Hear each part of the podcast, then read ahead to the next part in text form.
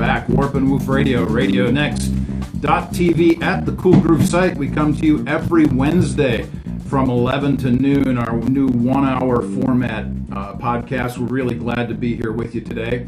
Uh, sponsored by the Comenius Institute. The Comenius Institute crosses three bridges into culture. That culture is uh, into college and at our students, uh, helping students at IUPUI think Christianly about their subject areas.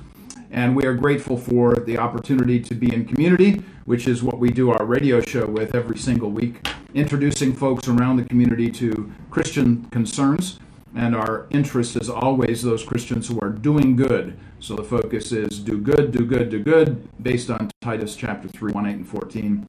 And then our move into culture, speaking, writing, connecting them lots of different ways, uh, lots of different folks in Indianapolis, around the world, actually, with the kind of work that we're doing. Check us out at ComeniusInstitute.org or go to warpandwoof.org. You're going to find there over a thousand essays, podcasts, video teachings, all different kinds of things, uh, all different things that I think will be helpful in your thinking about life. And don't miss our tr- new Truth in Two series that we started this past year, where we give a Christian truth in two minutes via video as well as full text. But you can find all of those things on our YouTube channel, ComeniusInstitute.org, warpandwoof.org.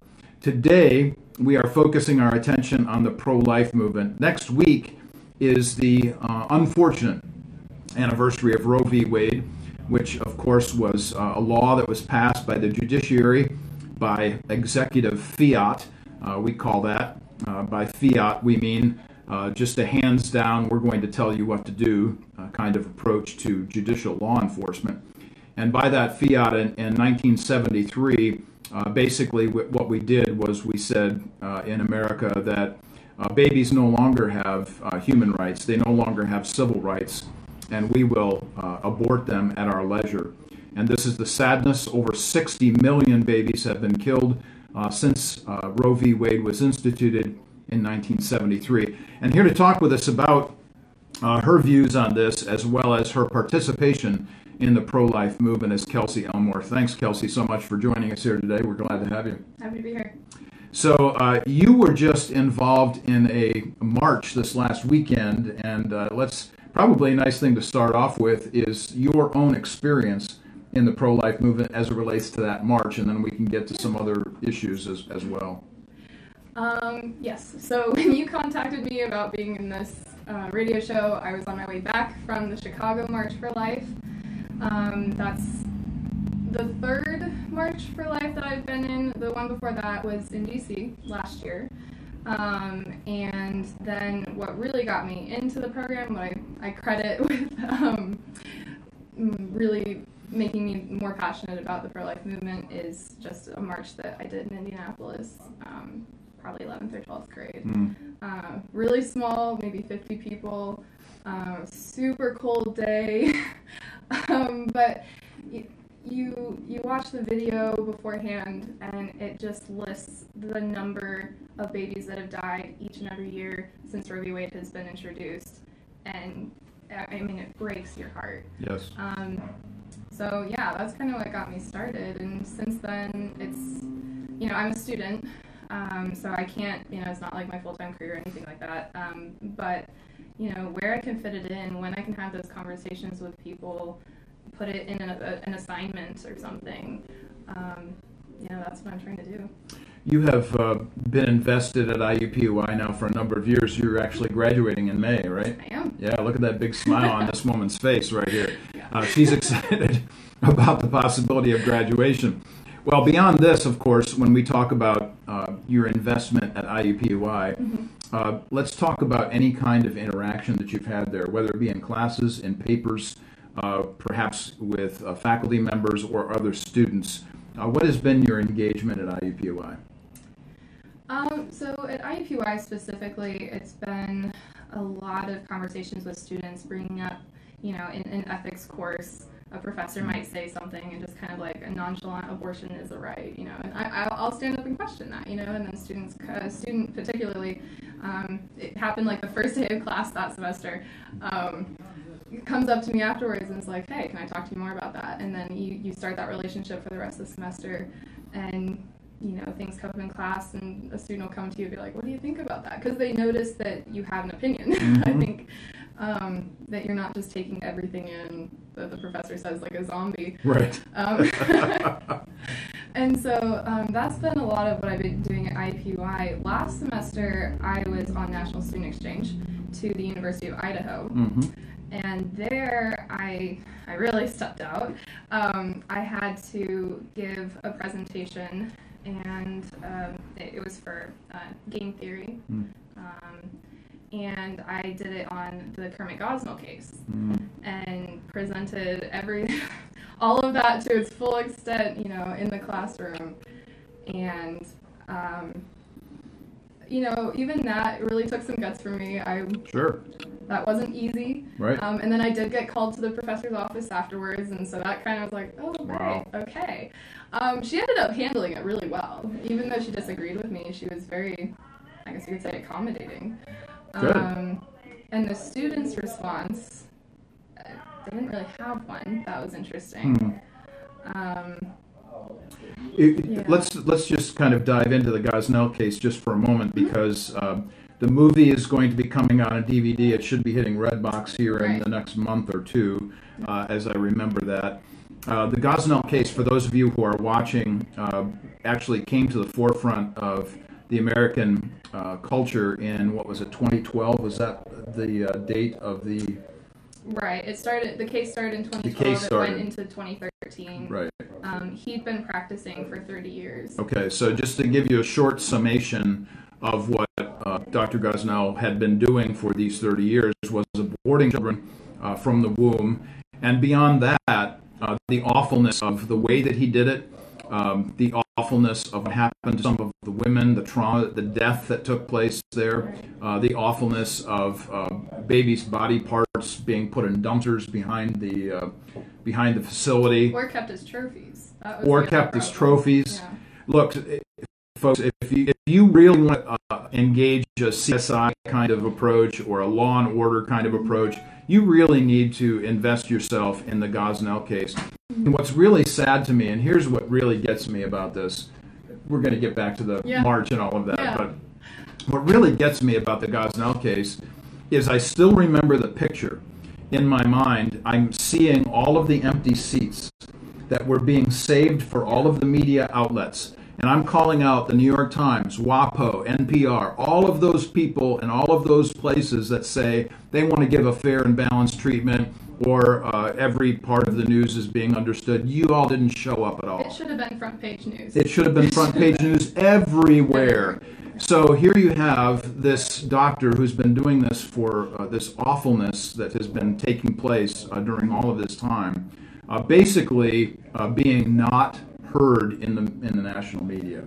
So for those of you who are not aware, make sure that when the Gosnell movie comes out, that you go see it, that you pick it up at Redbox, however it comes out, Netflix, Prime, whatever. Yeah, and even better is the book. If you really want more details, you know, get it on audio or something Yeah, like that. the book is always better, by the Always way. better. Well, like 99% of the time, uh, we'll put a caveat in there. But nonetheless, uh, make sure to see that, uh, and you'll uh, get a picture of something that you haven't been introduced to before. And quite frankly, the movie uh, is not something that's uh, like a documentary or. no, uh, it's a film. it is Yeah, a film, a drama, Yeah. yeah.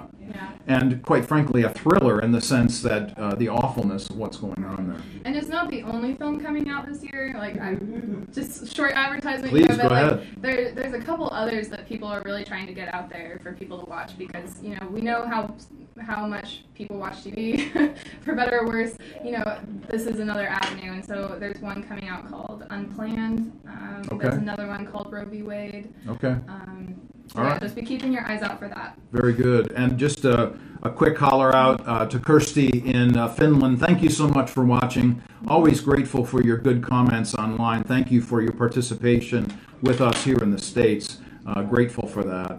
Um, let's continue this conversation as it, as it relates specifically to your march in Chicago. Uh, tell us about the numbers, the kinds of folks that you were with, uh, just your experience as a whole. Yeah. Um, so I went up with a bunch of Catholic friends from IUPUI. Um, when you go to a march, you'll find that the Catholics really have taken this to heart and and that's most of what you'll see there. Um, I'm still trying to figure out where the Protestants are. You know, I, have been talking to, to, some people about that. Um, so I went up with a group of them. I've seen a couple different numbers, but it's somewhere between six and nine thousand people showed. They came from Indiana, Wisconsin, all over Illinois. I think there were some from Michigan. Um, and we had some really great speakers. You know, there were women that came up that had their child in their arms that mm-hmm. they almost aborted and, mm-hmm. and then didn't. Mm. Um, you had other people talking who'd been in this ministry for you know most of their life, and um, so it was really great to see and hear them. Um, and then the march itself is, I, I, think it really changes people. I, that's what I say is the the march. Um, I don't. I don't. There's nothing very obvious that it accomplishes aside from impacting the people who are there, right. making them more passionate, more concerned. Um, it, it's kind of a PR statement. It just keeps the abortion issue in the limelight, sure. um, in the public eye. Yes. Um, but yeah, I, I don't go because I think necessarily it's going to accomplish a ton. Right. Um, and so that's kind of where you know people are like, you know, why do why do you go? Um, and like I said, I think it's more for the PR statement as much as anything. There's a yeah. there's a need, I think, and this goes back to something you and I and the rest of the committee of students have been talking about for all of the years we've been doing this, and that is that there is power in community. Oh yeah. And this concept that comes out again out of Titus, uh, that when you are talking about encouraging other, others with sound doctrine, mm-hmm. the key phrase there is encouraging each other. That is, you have to do this in community. Right. So everybody has their communities. I think that's important to recognize, but at the same time, recognizing that that is the communitarian spirit that uplifts us all. It does. It really does. It, it encourages the people that have been in it for a while. It, it, and then you know you see a ton of young people mm-hmm. that come to these marches. You know who else will go out in the cold and rain? Yeah, right. Um, it was it was like 16 degrees that morning. Um, and and so it, it, really I think it helps a lot of young people. Um, so I, I really do appreciate it for that. Sure. Um, and you know I, I plan to keep going. The um, experience uh, for you. Let's let's come back to the issue yeah. of uh, young Catholics being invested in this, mm-hmm. and older Catholics for that matter as yeah. well and the, the sadness of not seeing more Protestants, as you suggest. Yes. And by Protestants, by the way, everybody, we're t- when we're talking about uh, Protestants, we're talking about most other denominational groups, so Methodists, Presbyterians, Baptists, and so on. And tell tell everybody, Kelsey, the last time uh, you went to the big one in D.C., yeah. uh, your response to this, I remember you came back and talked to me about this and you said you know you saw all these Catholic signs, but but nobody from let's say a Reformed church no, there. No, I. It was you, you, saw a ton of priests. You saw a bunch of signs, um, you know, asking Mary for intercession. Mm-hmm. Um, you saw signs from you know just high schools would carry their slogan, their their school um, flag or something, and um, mm-hmm. yeah, it was it was it seemed like almost all Catholics. Mm-hmm and you, you just hear the people around you praying the rosary and um, so that was yeah that was kind of disappointing for me. And so i came home like you know why is this? Right. Um, and i think the biggest thing i discovered just in conversation with people is that it's people don't feel like it will work mm. They're looking. They they're willing. If you say, if you come to them with an idea, you well, just just a basic concept. You know, if you come and say to me, "Hey, will you help me uh, take this out to my car?" You know, well, that's doable. You're sure. Like, sure, for sure, yeah. I'll help you. And and and you want to, and all of that, but. Um, you know, and, and so you have all these Christians that are so pro life, but you say, well, hey, will you go on a march with me? Well, they're like, well, what's that going to do? yeah, right, so, exactly. Um, I, I think that's one of the biggest issues is the way that we're going about fighting the pro-life movement is is ineffectual and mm-hmm. um, maybe not in the long run. You know, I, I'm as hopeful as the other people that it, you know, this will work, that we will win. Um, I believe that we will. But um, mm. as far as the method, you know, why are we not running this more like a, a startup business that's trying to get people to to buy their product. You know, Right. who will drop grants on colleges and say, help us strategize, help us come up with something that will work. Mhm. Um, and they do, right? And um, and you have leadership. You have a, a more united leadership, and so there's just some things. I wonder if that would Sure.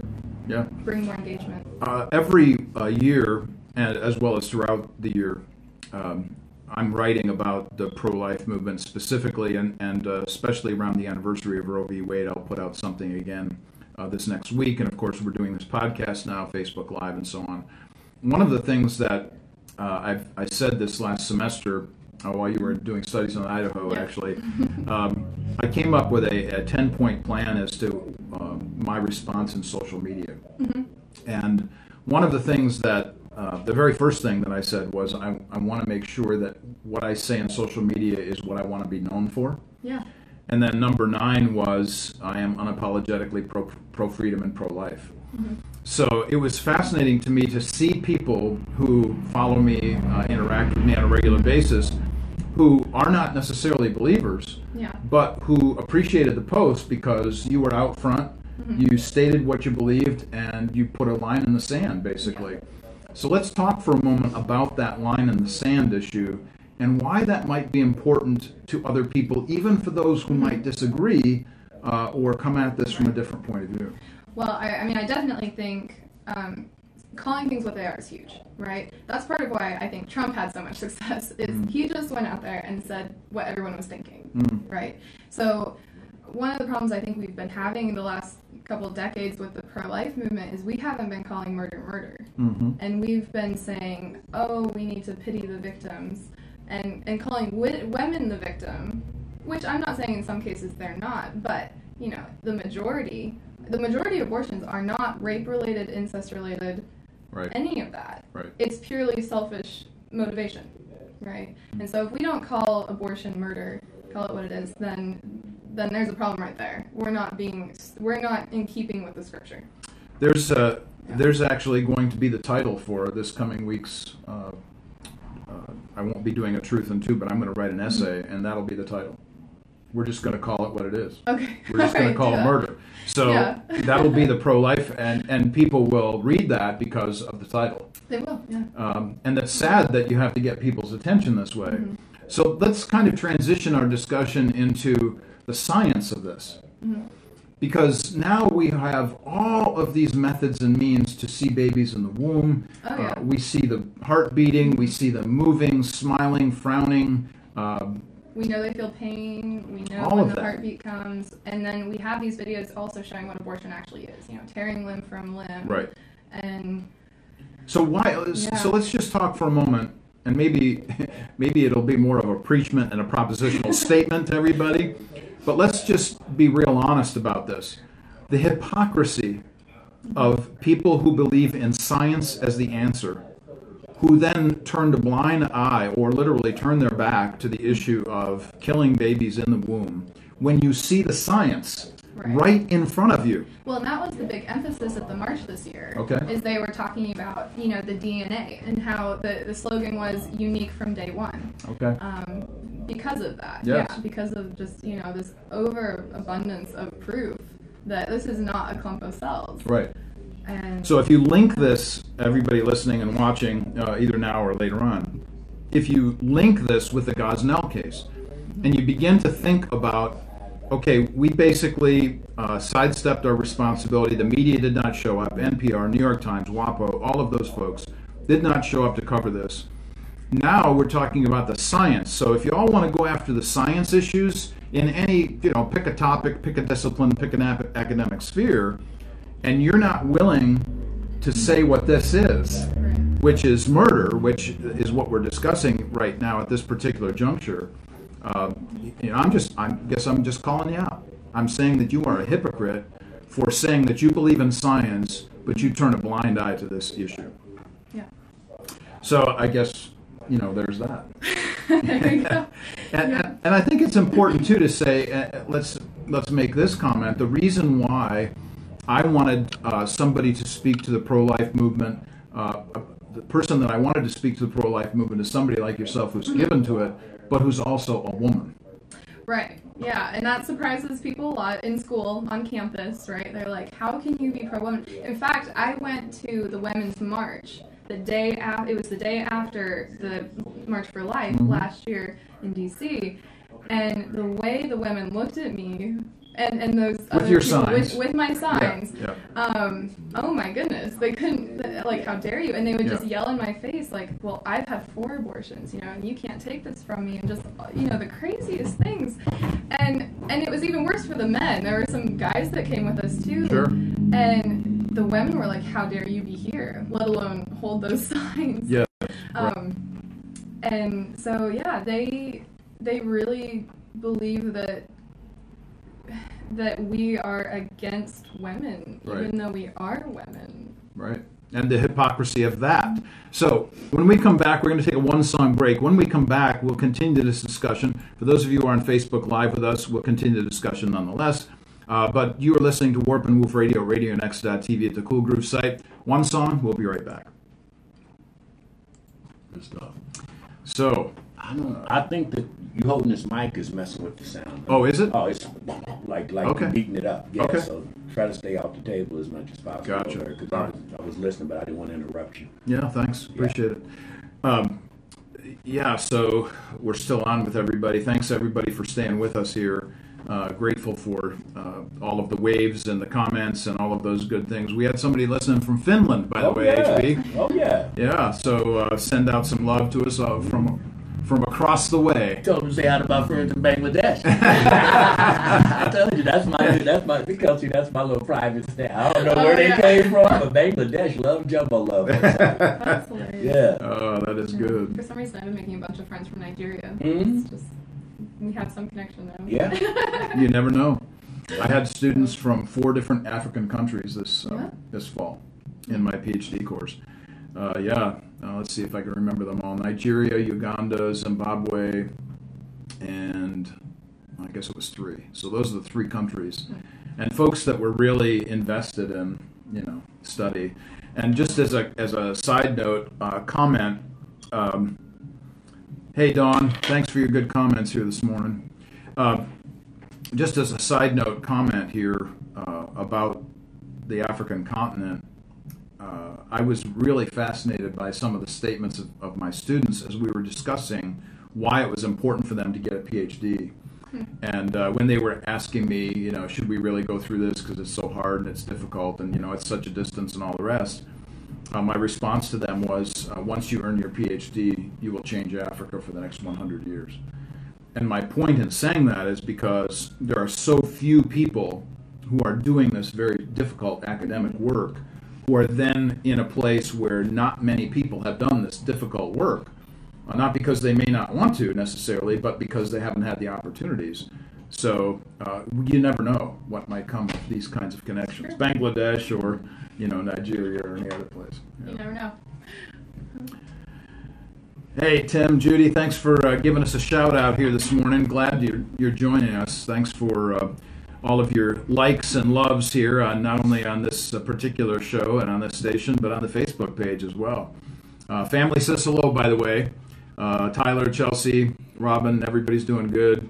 And I see all good things from y'all uh, going up over, there. So keep up the good work with your family. Looking forward to uh, the connections here in the future other comments here this morning. Nicholas, oh, from Uganda. Oh, so good, so good to see you. Thank you so much for joining us here this morning. Uh, we're grateful for your comment. Glad you're joining us, and um hope you appreciated my comment about changing Africa for the next 100 years. You know, we we really do believe that advanced degrees make a huge difference in any culture, and certainly from a Christian point of view, uh, we're really grateful for your participation at uh, LBC. And Kevin, uh, yeah, Kevin, here is the leader of the PhD program in Lancaster. Amen to the comment and encouragement to Africans earning a PhD. Absolutely, brother, I'm right there with you. Uh, we encourage everybody all the time about such things, uh, certainly on the radio show, throughout Facebook, individually, Gmail, all that kind of stuff. Uh, we, are, we are all about LBC. Really grateful for the good PhD work that you're all doing out there, Kevin. And frankly, thank you again for always inviting me to teach there. I'm, I am grateful for that. Uh, Polly, says Kelsey Elmore represents our future. Are we investing in our young people? So proud of this young woman. So we're grateful. Thank you. Yeah, thank you, Polly, for your good thoughts here this morning. And for those of you who uh, are wondering why I have to keep putting glasses on, these are old eyes. So uh, they've read millions and millions of pages of whatever. Uh, so that's the reason why we we keep putting them on and off here. Um, otherwise, uh, maybe we should get the LASIK thing done. I don't know. There's that. Yeah, there's there's that opportunity. So uh, where should we go here in the second segment of our uh, of our show interview? Think about that and think about directions that you might like to go. I would like to talk a little bit more about the numbers. Okay. And uh, this is something for the last, I don't know how many, five, six years I've been in social media, whatever. Um, I'm always posting those pictures, these huge crowds in DC. Oh yeah, and they're not covered either. You know, and the Right. same way the Gosnell case isn't Right. I think of- Neither is that one. We had half a million people last year. Nobody knew that. Yeah, exactly. So, you know, my comment to everybody is is always the same, and I and I actually call out the media on this. Um, I want you to know that um, you know you're hypocrites for not uh, for not saying anything about these huge gatherings. You've got a hundred, uh, you've got half a million people there, and you don't say word one about this. You got 20 people that show up with your agenda, and you're all about it, and you carry it on for weeks on end. Uh, so anyway, in, these years in the past, I put up these pictures of these huge crowds, you know, and I'm basically saying to everybody, how come we don't hear about this? And since y'all aren't reporting on it, I will. Thank you very much. Keep doing that. Keep Yeah. doing that. Yeah, no, it's crazy because you can go back and see the video, and it's like 30 seconds. a time. Uh, what do you call it? In, Time lapse. time lapse. Yeah. Yeah. and it just goes on and on. Even then, you know, Yeah. it's like an eight ten minute video. It seems like. Okay. And um, but yeah, it, it just got very very little coverage as usual. And then the women's march the next day it was like a fraction. you Sure. know. they didn't even they didn't even march. They just stayed on on the. Um, And we are back, Warp and Woof Radio, RadioNext.tv at the Cool Groove site. Thank you so much for joining us here today. Uh, Dawn, thanks again for your good words and for everybody waving to us, Victoria and others. All of those of you who I see your little uh, your little circular signs in the top right hand corner of my Facebook page. Thank you for joining us here. Uh, we're back with Kelsey Elmore, who has just returned from Chicago in a pro life march uh, there in Chicago. This is a pro life Wednesday edition of Warp and Woof Radio. Um, we were talking off air, though, on Facebook Live about how uh, one of the things that I consistently say in social media is that I'm pro freedom and pro life, and uh, that's unapologetic. We constantly emphasize those kinds of things. So we're going to bring it back in uh, between myself and Kelsey and talk a little bit more about her experiences as well as uh, some of the specifics that deal with this. So we were just before break, we were just uh, talking about how the women treated you at the Women's March yeah. and I, this just is shameful to me. Uh, so, how, let, us talk a little bit more about that. How did you feel uh, as a woman Right. being upbraided by other women when you have a different point of view? Right. Um, it honestly, I, I wasn't sure what to expect. I mean, it was so. There, it, what I say is, the the March for Life just had this like hopeful, uh, almost happiness. You know, Mhm. that it was still sad, but like we were happy because like look at all these people that Yeah. have come, and and this just really encourages us. Um, and then the the Women's March was so full of hate and unhappiness Yes. and and bitterness. I probably Mhm. bitterness is the biggest one. Um, and so yeah, the way the women would come up and talk to me and just um, try to either justify their abortion or not even that, just like uh, yell out, you know, like with pride Mhm. what they'd done. You know, had having you know more than one Yes. and um, and then a bunch of other women came to me and said, "You don't know what you're talking about. You're just, a, you know, a kid." Um, there was that. um, and then the way they treated the other guys that came with us Mhm. in the group um, was just horrible. I mean, Right. really horrible. And women, you know, they're so part of the women's march, you know, is being dressed many times very um, revealingly, you know, and they Sure. would just go right up to the guys like, Yeah. you know. Um, and it was just, it, the other thing was weird too. It was just so like disconnected. Like there were just people there for a hundred different Mm. things. They didn't really Yeah. have one. There wasn't one goal There amongst wasn't really them. one goal. Yeah. Okay.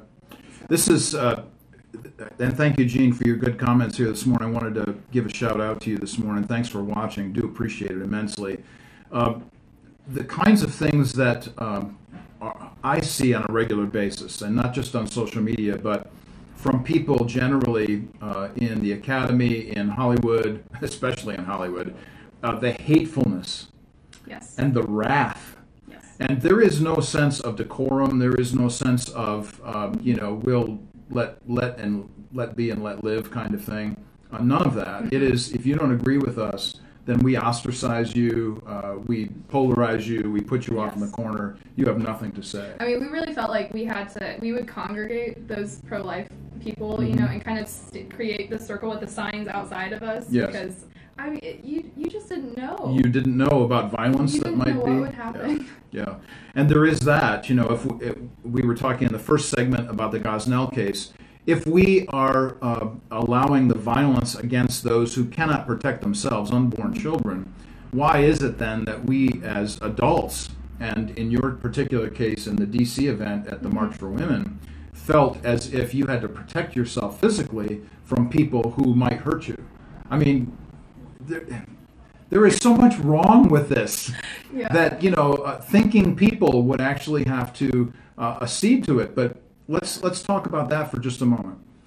Second Corinthians four four says this that the angel of light has blinded the eyes of unbelievers, Ah. and so the hatefulness that we see comes from our adversary, from the one who hates us. And then I'm also reminded of John chapter 13, where Jesus says, They're going to hate you, but they hated me first. Right. So don't forget that. Understand where this hatred comes. And comes I think from. people do. I think people do forget that because they don't interact with it. right.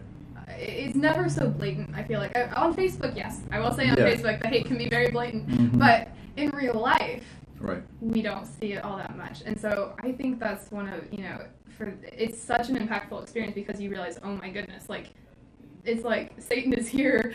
Um, But yeah, like they, and, and they say they want freedom, and yet they're trying to block your signs, and Mhm. um, they're, so they're really not for freedom of, Right. of speech or anything like that. And um, it, was just really And, impactful. and that might be a topic for another show, actually. Uh, how how does the freedom of speech issue actually show up in this Mhm. culture? yeah, Uh, we should probably do something like that in the future. We have so many different issues to, to address on a regular basis. I was just talking with, with my friend Larry, who's going to come on and, and uh, this next month talk about Black History Month. And one of the things that we know for sure, if we if anybody's following any stats at all about the pro-life movement, one of the key stats is how many black babies are aborted in relationship to the rest of the population. Uh, so isn't it like sixty percent of all abortions are from black children? Is that is that correct? um, no, it's thirty percent. Is it thirty percent? Um, But when you but when you think about that, well, depending on where it is, in some places, yes, it can be as much as sixty percent. But nationwide, I, I would think it's more like thirty percent. But when you think about the fact that blacks make up about thirteen percent of the population, there, that's that's, that's that's one of the problems. And and in places, I think it's New York City, there's more black babies aborted than are born. Okay. We're at that point. Um, and so, yeah, this is really, as much as, as it is saving the lives of unborn babies, it's also, in some respect, I think, trying to save African American culture. You Right. know, like, Yeah, exactly. So uh, this is by by itself ought to be an issue of justice, uh, where people are actually speaking out on this. So uh, one of the things that I uh, have a discussion with with, with my black friends, uh, depending as if it's in the academy or just in social circles as friends, uh, we talk about the necessity of linking life and justice issues. So if you want to link life and justice issues, here's the perfect place to do that.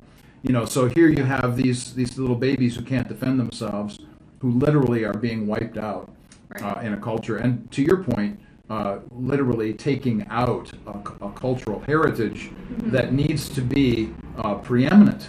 Uh, certainly, if in any day, this day. Right. So it's happening in the black community and in the Hispanic community. Yes. Um, those are, you know, because it, it um, you'll find that abortion clinics are usually, you know, if not inside, very close to a black or Hispanic neighborhood. Mm-hmm. um, and those are the primary um, Yes. clients. And the sadness of this, and I, I know that I have uh, people that might actually be watching this who are in disagreement with uh, this particular position we are taking today, uh, which, by the way, is unapologetic. Uh, we are not going to apologize for this in any way, but I, I wanted to say that uh, for those who think that somehow a pro life position is only pro life at birth and that doesn't extend beyond birth, you have not uh, been with people who have spent their lifetime giving to young women and young children and young families that are in desperate need of help in every way that the, the help might be given. Uh, there are Christians uh, invested and involved in the pro life movement. and interested in adoption. And That's this is see now this Yeah. see the woman is just automatically thinking my thoughts after me now. Let's Yeah. talk about the issue of adoption because this really is a, a preeminent concern for us uh, when we think about uh, taking care of those who cannot take care of themselves. Right. So, talk a little bit about your experience in terms of the adoption issue as it relates to the pro-life movement. Well, so one of the biggest one of the biggest things I hear when I talk to people about pro-life is that well, basically they say abortion is better than to put them into foster care or, Okay. or you know give them up for adoption. Um, that's the common argument I get, and yes, I agree foster care is not great and that adoption is still hard, but there are so many people out there that want these babies and like those, you'll see many people who stand outside the abortion clinics have the sign that says i will adopt your baby right Mhm. and they're not kidding They're not kidding. they're not kidding Mhm. and so um, you know there's there's that and i think we need more people specifically like instead of adopting outside of america like s- still you know it's great to do that but also be thinking about well what can i do for the, the kids here Right. you know because there's not a lot of countries outside of america that are adopting american babies Right. and so um, That, that's a real important point to make. Uh, that our adoption agencies are full of uh, of desperate need uh, Yeah. needing children. Uh, so the issue of adoption is one that goes hand in hand with the issue of a pro-life perspective. Uh, we are grateful for all of the foster care groups around the city, around the nation, uh, that are invested in the lives of young uh, families, young women, young children, uh, finding them homes when the child is actually brought to term, and we're grateful for all of those folks who are invested in that way. Let's go back to something that normally I lead with, okay uh, but let's talk about it uh, in this particular segment, and that is the issue of why we are pro life. So let's go all the way back to Genesis, shall we? okay And uh, let's talk about that the necessity of understanding uh, being made in God's image. When, when I say that phrase to you, what's your first thought? Being made in the image of God. um, you know being made in the image of god comes with a dignity Mm, and a responsibility from other people yes. to take care of you Mm, and help you continue to grow in the image of God. Because there, there's two ways you can go, right? You can you can continue to grow in the image of God, and um, you know you come to Christ, and, and you continue to grow from that, Mhm. or you know you go back the other way. Right. You know, um, and so the image of God has you know a spiritual sense as well as physical. But um, yeah, we say that humanity is the most important. Um, animals are great, the plants are great, but at the end of the day, it's people that we care about most. Right. So it's it's people who are going to take care of creation. It's people who are going to take care of uh, animals, for instance. Uh, let me just go back to to a little bit of history and highlight what might have been better for us in the past and 50 plus years ago. Uh, back in the 1960s, the people who should have spoken out most heartily for women as a, as a pro women position should have been the church. But of course, the church didn't do its job in that sense of things. Yeah. And so while um, you know you come now to 1973 and the Roe v. Wade decision, one of the things I wonder uh, sometimes historically is this connection, the loss of appreciation and uh, a desire to make sure that there's an equality between gender uh, issues as it relates to the to the issue of, of abortion. I wonder how those things might have gone hand in hand. Yeah. I mean, what going back to the church though, real quick. Yeah, like, go ahead. Um, I still feel like there's a huge lack of church involvement. Right. Right. It's a lot of more parachurch ministries. Yes. And like, um, I was lucky enough to go to a church maybe a year ago um, that did preach on abortion, but I couldn't tell you of a sermon I heard previous to that. Okay. And I would say that's for a lot of a lot of people. Like the it's not being preached about um, in the church, you know, and people don't really, and so they don't really know what their responsibility is. Right. Um, you know, as you know, trying to help with you know take care of life and um, Right. respecting the, the dignity of it. So if we really want to talk about civil rights, if we really want to talk about human rights, it really needs we need to talk about this at the birth. Oh, Uh, much less even before this, of course, at conception. Mhm. Uh, whatever you might think about uh, the issue of uh, conception and when life begins, uh, we certainly know that it begins uh, and that the heart starts beating uh, Right. within days Mhm. uh, of this uh, gestation. And so uh, that's that's really a, a clear statement Yeah, here. I mean, you think about when the Holy Spirit told Mary about, you know, Jesus, is- when she, he said, you know, you are now carrying the Son of God, but like, Yeah. you know, he was saying right then and there, right. and um, not you will birth Jesus. It's like no, like he's in your womb now. He is And- there now. Yeah. Uh, one of uh, one of my favorite people in the world has just connected with us, Nate Sharp, who actually now teaches in the same room that I taught in, in at Lenawee Christian School in Adrian, Michigan. He teaches in the room that I taught in for ten years. So he's just uh, reached out to us this morning. No school on a nice day. He says, "You've knitted me together in my mother's womb. It's hard to believe in a creator and say abortion is okay." Thanks for your work, getting to watch because of no school on a nice day. Thanks, Nate, uh, for your good word here today, and appreciate uh, the comments that you give. Uh, everybody here, everybody that's waving, everybody that's watching here, uh, we're grateful for all of these uh, connections with us this morning. As we think about this uh, uh, abortion issue, and we're coming down toward the end of our hour here, in the next seven minutes, eight minutes or so, will be the close of our show for the day. Let's think about some of the things that we want to make sure that people walk away from this podcast with. What are the things that, uh, for sure, we want to be able to say to people? Look, these are very simple steps. These are very simple ways for you to participate, to get involved, uh, to maybe make a statement at one, at one point or another. What do you think we should be saying? Um, well, I will say more advertising here, but the the March for Life in Indianapolis is this coming Monday. Okay. Um, And do you re- can you tell us what time it is? I believe it's at noon. At noon. So the Right to Life uh, march here in Indianapolis at noon this coming Monday. Um, you know, like I said, it's not. You know, it may be changing hearts and minds. You, we never know. Um, but I think it really can change yours Yes. and make you um, really realize um, more about what's going on, more about who's involved, and, and what we're trying to accomplish. So try to go to that if you can. Um, the other thing is always prayer. Uh, Mm. Always prayer. Don't don't forget about abortion when you pray. Um, and then I, I the, the term is so cliche, like find ways to get involved, but um, I do, like I said, I do think we need better strategies, and I think we need more people involved who are, you know, who are brilliant, who have been educated. Like right now, um, you, you don't see a lot of, of doctors, um, uh, you know, engineers. You know, these people.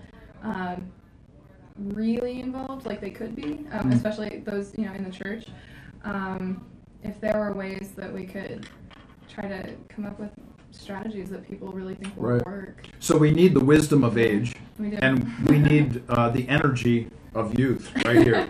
Uh, you come up with the ideas. We'll do, we'll do the work. yeah. So I'm grateful to be able to encourage young people like yourself to uh, who go out and do these kinds of things, and will stand and march with you as well. I think all of that is important. Yeah. So uh, let me just let's say a couple of things about social media connections. Uh, and for those, all of those of you who are going to make statements uh, on MLK Day, this upcoming anniversary or celebration of Martin Luther King Jr., Yeah. let's not forget to tie this directly to the pro-life movement. Sure. If you truly believe in civil rights, uh, and certainly uh, MLK stands as the epitome of this uh, in our culture, uh, he also was very pro life. And so we need to make sure that we uh, join these two uh, issues together as we speak about this on social media. And speaking of social media, let's talk about the importance of actually saying something on social media, Right, shall we, about that? I, you really I know it can it can be hard the first couple times. I know like when I put things out there about uh, against abortion, you know, I was like, oh, I don't know what's gonna happen, you know. And this is and you know it's a social media platform. Your employers might check it. Yep. Your um, we know that. We know that. Um, and yet that still doesn't mean you should really hide such an important Right. issue and what you believe about it. Right. Um, so, you know, it might be hard the first couple times. you won't know what to expect from some of your friends, maybe because you haven't talked to them about the issue. But I really do think, um, you know, making that statement clear, calling it what it is, Mhm. and letting people know that you believe it, you know, is, is more encouraging. Um, it gets the word out. Again, it's more PR. You know, keep keeping abortion in the public public eye. Don't let them hide it. As hard as the media tries, Mhm. um, you know, Facebook is our platform. Right. So. Yeah, and j- just as a comment about this, uh, make sure that you're checking out media platforms. I mentioned three uh, this morning: New York Times, WAPO, and NPR. If they're not uh, speaking to these issues, then uh, you need to call them out, and you need to let them know. Look, we're watching. Uh, we listen to you. We read your stuff. We don't always agree. Uh, we agree when we can, but here's a, an issue where you should be speaking out and should be making uh, noise about this, especially when you have half a million people uh, Right. walking in Washington D.C. And and then there's you know find those other you know lesser well known organizations too that are really trying to speak out about it and give them support. Like you know there's End Abortion Now and um, Jeremiah's Wish and different things like that. Okay, and remind us. Let's talk about the movies one more time for those who might not have heard us uh, talk about this at the beginning. We talked about the Gosnell case was one of the movies. It's going to actually be coming out on DVD soon, so Mhm. make sure to catch that. Uh, Prime, Netflix, or uh, Redbox. Yep. Uh, your support. Yes, and tell us uh, again about the other film that might be uh, of interest to people. Yep. There's Unplanned.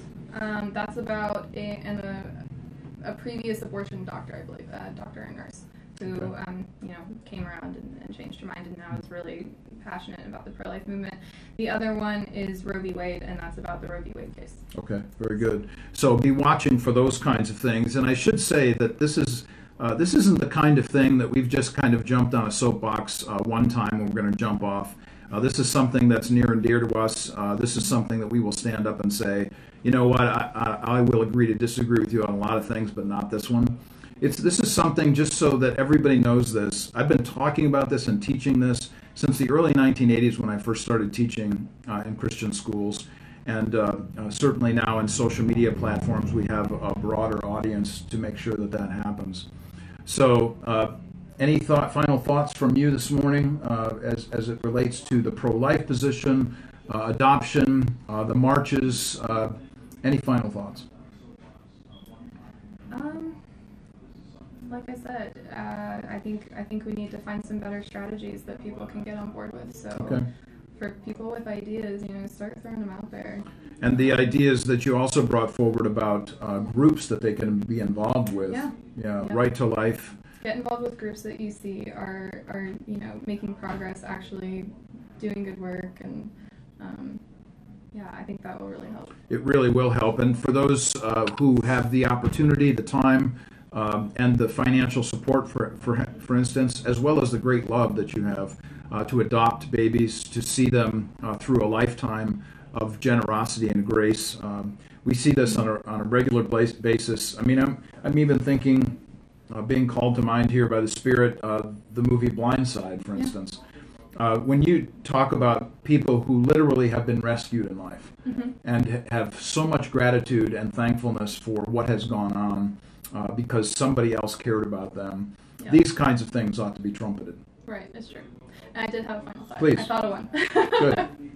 if we made pot legal so quickly, we can make abortion illegal just as fast. There you go. You heard it here first. There we go. Somebody make that bumper sticker. You've been listening to Warp and Woof Radio, RadioNext.tv at the Cool Groove site. We come to you every Wednesday morning. Now in our new format from 11 to 12 noon. We're grateful for you to joining us. Thanks so much for those who've been listening and watching. We're going to catch up with the podcast later on. Uh, we'll archive this uh, video so that you can pick this up and see it anytime. For those of you who are working right now, don't have the earbuds in at work, whatever the case might be. Thanks so much, Kelsey Elmore, for joining us here today. We're grateful for your presence. Happy to be here. Thank you so much. I'm going down to, to IUPUI right now, talking to more Comenius Institute students, and looking forward to the opportunity to be with them and talk with them about thinking Christianly about all things.